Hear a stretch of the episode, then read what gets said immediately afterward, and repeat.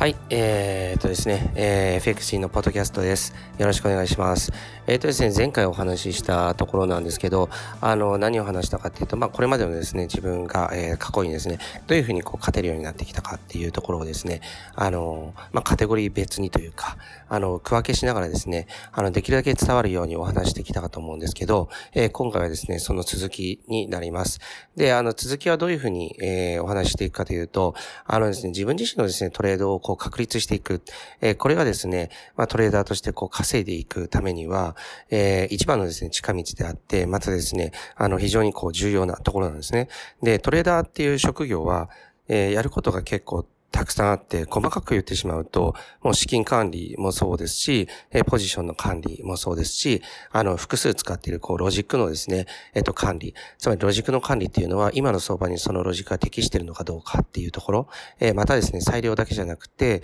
システムトレードも取り入れてるのであれば、そのですね、ツールとか EA のですね、え管理、えっ、と、今の相場にこう、適している、え EA というのはどれなのか、え適してないものはですね、外すとか、そういったテクニックが必要になってきます。またですね、裁量の方もですね、あの、スキャル、えー、デイトレ、えー、スイング、えっ、ー、と、どれをですね、主軸に置くかっていうことでも、あの、収益性とか、えっ、と、ご自身のですね、あの、その勝てるか負けるかっていうところに関わってくる、その投資のスタンスにもですね、まあ、影響してくるかなと思っています。またですね、その中でも、え、例えば、えっ、と、レンジを、え、取っていくような、えー、ロジックをですね、主軸に置くのか、それともですね、トレンドを取っていく、えー、ものを主軸に置いて、まあ、レンジを取っていくものをこうサブで使うのかっていうようなところも関わってくると思うんですね。で、今ですね、レンジとトレンドの話が出たんですけど、あの、えっ、とですね、これ、う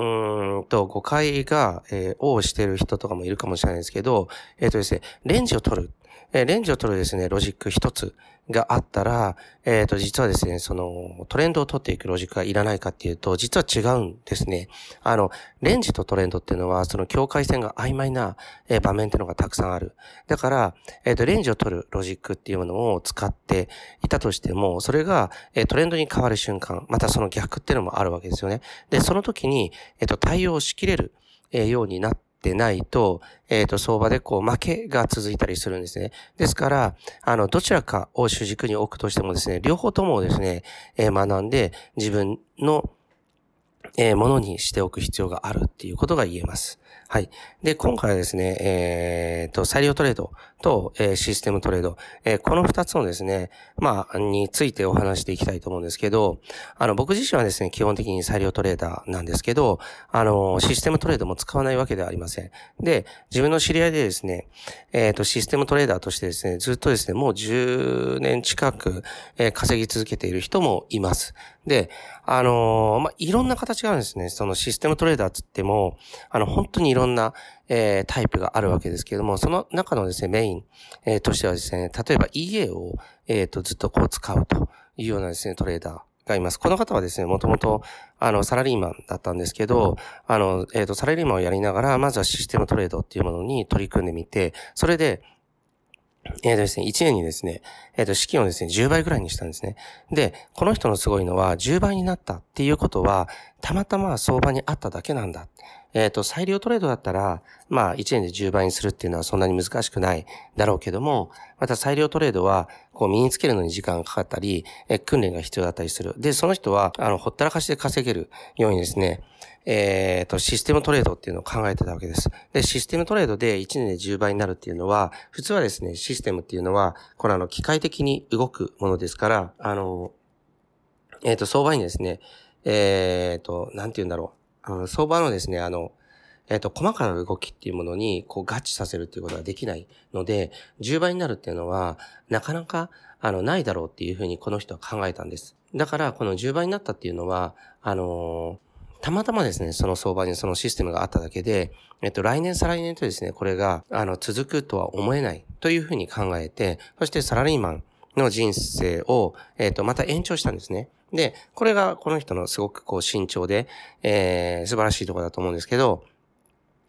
で、またサラリーマン生活をしながら、えっ、ー、と、システムトレードを極めていくんです。で、えー、その中でですね、気づいたのが、あの、一つのロジックだけでは、えっ、ー、と、ずっと勝ち続けるっていうことはできないっていうところですね。で、この人がその気づいたというか、まあ理解したのはそこだったんです。で、裁量トレードも同じなんですね、そこは。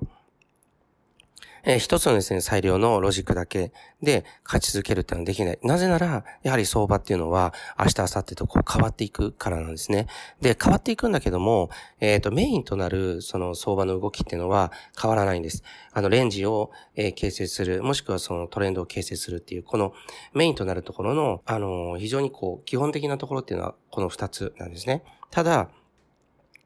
何が変わるかっていうと、日々ですね、ボラティリティが変わるんですね。で、ボラティリティが1ドル110円の時もあれば、1ドル111円の時もある。そうすると、細かなボラティリティが変わっていきますよね。で、変わっていくということは、そのトレンドのですね、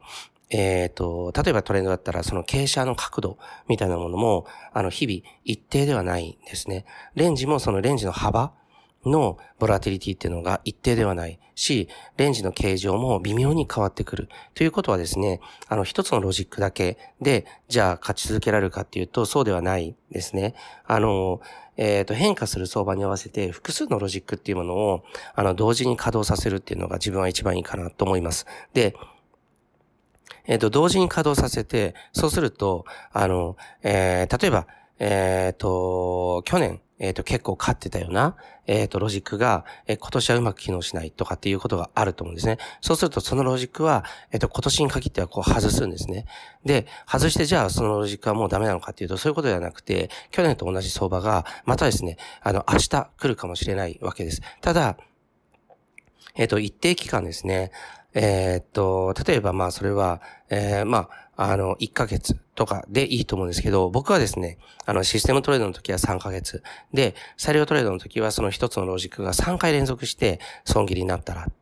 場合はっていうふうにルール決めてるんですけど、あの、えっ、ー、と、まあ、1ヶ月で、あの、負けたっていうことであれば、その、えっ、ー、と、その年の、その時の相場には、その A というロジックは合ってないということで、A を外すんですね。で、でも、あの、B、C、D、えー、この3つがですね、えー、稼いでるから、じゃあ、えっ、と、それで、えっ、と、収益を得ていこうっていう考えですね。で、家を動かすときも、やっぱり全く同じでですね、その、えっ、ー、と、サラリーマンからそのトレーダーになった方っていうのは、えっ、ー、と、その稼げるっていうふうに、えー、確信するまである程度時間がかかったわけですけど、やはりですね、複数の家を使っていました。で、いくつぐらいの家を使ってたかっていうと、今は実は100種類ぐらい使ってるんですね。えっ、とですね、100種類ぐらい使ってですね、年利、えー、大体ですね、あの、えっ、ー、と、えっ、ー、と、100%ですね。あの、大体倍にするペースに落ち着けたっていうことなんです。で、あの、10倍にするとか20倍にするっていうのも運が良ければななるかもしれないけども、100種類使ってるので、つまり、簡単に言うとそのうちの半分っていうのは負ける。で、残りの半分が勝つ。で、トータルで1年で倍にするっていうような、あの、形でやってるっていうことですね。で、あの、それがですね、あの、最もこう、リスクがない、えー、形だっていうふうに、あの、その人は言ってます。あの、一気にですね、えっ、ー、と、例えば1年で20倍、30倍とかっていうのももちろんできるんだけども、それをこう追い続けた時っていうのは、結局、その、えー、EA を、えー、使い続ける、え、ことによって、てしまってというか、えっ、ー、と、負けてもですね、あの、その家をこう使ってしまうところがあるっていうんですね。で、しかも、えっ、ー、と、ほったらかすことが非常に難しくなるっていうんですね。その、えっ、ー、と、まあ、あのもう一種類の家だけを使ったっていうことになると、その家がですね、その、えっ、と、負けた時っていうのは、あの、資産が減っていくわけですから、そうするとその資産をですね、また、えー、え、増やすためにですね、あの、また新たな家とかをこう研究したりする。で、その家がですね、その時のそばに合ってるかどうかっていうのはまたわからないわけです。去年はものすごく買ってたけども、今年合うかどうかわからない。またその研究が必要。だから、そういった面倒なことをやって資産をですね、何十倍とかにするよりは、1年で、あの、2倍でいいと。2倍でいいけども、その勝ったり、勝つものと負けるものっていうのをこう、あの、混合させて、えー、そしてリスクをヘッジして、えー、ポートフォリオを組んでやっていくっていうようなスタンスでやっています。で、これがですね、あの、システムトレードな、の一番のですね、究極の形なんですけど、あの、システムトレードのメリットっていうのは、うまくそうやって組み合わせていけば、ほったらかしになるし、で、デメリットっていうのは、裁量のような応用が効かないわけですね。機械が動くわけですから、応用が効かない。そうなると、結局は、そのシステムの、えっ、ー、と、入れ替えっていう作業が必要になってくる。先ほど言ったのはもう分かりやすくですね、自分は、半分の家が勝って半分の家が負けてっていうふうに話しましたけども、あの、必ずそういうふうに綺麗になるわけではなくて、あの、例えば月によっては、えっと、8割の家が負けて、2割の家しか勝たないとかっていうふうになると、まあ単純にですね、あの、巻き越してしまう月とかが出てしまうわけですね。で、そうなると、その負けた家っていうのの中で、あの、相場に一致してない確率が非常に高いものっていうのをこう外していくんです。そうすると、翌月になると、また、えっと、6割の家が勝って4割が負けるっていうようなパターンになると。えっと、そういうふうに使ってるわけですね。ですから、あの、システムトレーダーといってもですね、あの、完全なほったらかしっていうのはできなくて、また、どの、えっ、と、家をその相場に合わせてチョイスするかっていうような、あの、なんて、力量っていうもの、その、スキルっていうものは問われることになるわけですね。で、それは結局、あの、裁量もも一緒なんです。で、裁量の場合っていうのは、えっ、と、一気にですね、あの、資金をですね、あの、何十倍とか100倍にするっていうのは、実はできる。できるけども、それをできるようになるためには、やはり訓練っていうものが必要なんですね。で、訓練も必要だし、また自分のですね、まあ、あの、意識をコントロールする、つまり資金管理の中でですね、えー、ついついですね、損切りをずらすとか、あの、資金管理が甘くなるっていうことを、えー、やらないようにしなければいけない。で、そういったですね、苦労とかも出てくる。けども、えー、裁量トレードは裁量トレードで、やはり自由度が非常に高いので、あの、自分自身でその相場の形状を見て、この形状を見るっていうところは、EA にはやはりできないんです。EA は何かのインジケーターとか何かの数値にですね、反応して、えー、動かすしかないんですね。けれども、人間のですね、目視っていうのが一番ですね、チャートを見るときは強いと僕は思ってるので、人間が見てですね、あ、この形状はまずい。あ、この勢いは、この逆に言ってる勢いはまずいから、これは切ろうとか、そういう判断ができるっていうことが、実はですね、えっ、ー、と、とっさの、えー、資金、えー、がこう、目減りしていくのをこう、防いだりとか、そういったところにつながっていくわけですね。で、僕自身はあのトレードが好きだし、投資が好きなので、裁量トレーダーとしてやってますし、メインはそれですけど、システムトレードを全く動かさないわけではなくて、今はですね、あの裁量で、えー、トレードをする部分っていうのを非常にこう少なくしてまして、あの、システム的に、あの、動かすっていうものを多くしてます。で、特にですね、あの、直近の相場で、えっ、ー、と、勝ってた EA とか、直近の相場で勝ってたシステムっていうものは、僕はすぐに使うようにしてるんですね。直近のもので勝ってたっていうことは、その次もですね、勝てる可能性が高いわけです。なぜならその FX っていうのはトレンドが続く、つまり形状が続くわけですから、直近で勝ってるかどうかっていうのは非常に重要です。で、逆にですね、1年トータルで非常に勝ってても、直近で負けてる家っていうのは採用しないようにしてる。で、EA の場合は、1ヶ月負け越した場合っていうのは、やはり一旦様子見でこう外してみる。で、そういうふうにして、そのシステムをこう組み替えながらですね、やっていくっていうのは、まあこれが EA の、えー、システムトレーダーの醍醐味でもあり、また、えー、難しいところでもあるかなというふうに思っています。はい。えっ、ー、と、ちょっと長くなったので、あのまあもう、えっ、と、今回はですね、えっ、と、この辺りでポッドキャスト終わりにするんですけど、まあ、あの、